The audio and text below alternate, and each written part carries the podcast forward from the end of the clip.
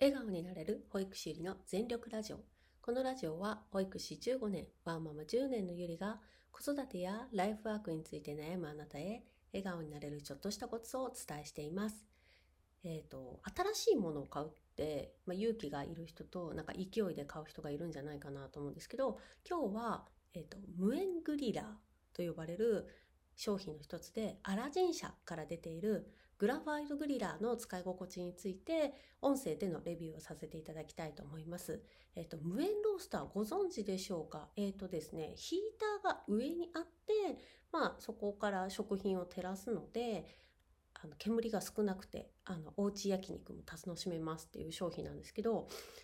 2、3年前ぐらいから結構ヒット商品というか、あの、すごくじわじわじわ売れてる商品で、で、我が家も実は先日こちらを購入いたしました。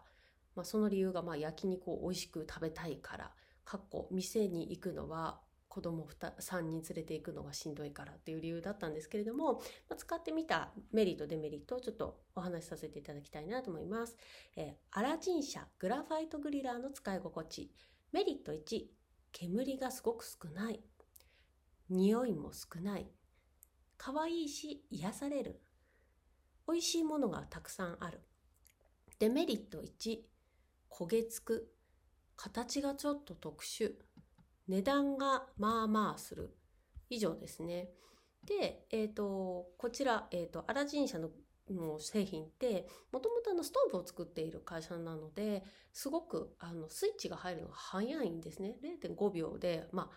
熱が通るっていうことがことが売りなんですけれども、まあ、それもあって非常に朝とかで活躍してくれます。あのハッシュドポテトあのマックの朝マックとかに出てるポテトさんとかソーセージとかあのトーストとかねポンポンポンって並べてピッてつけたらポワってあったかくなるっていう感じででもちろん煙も出ないですし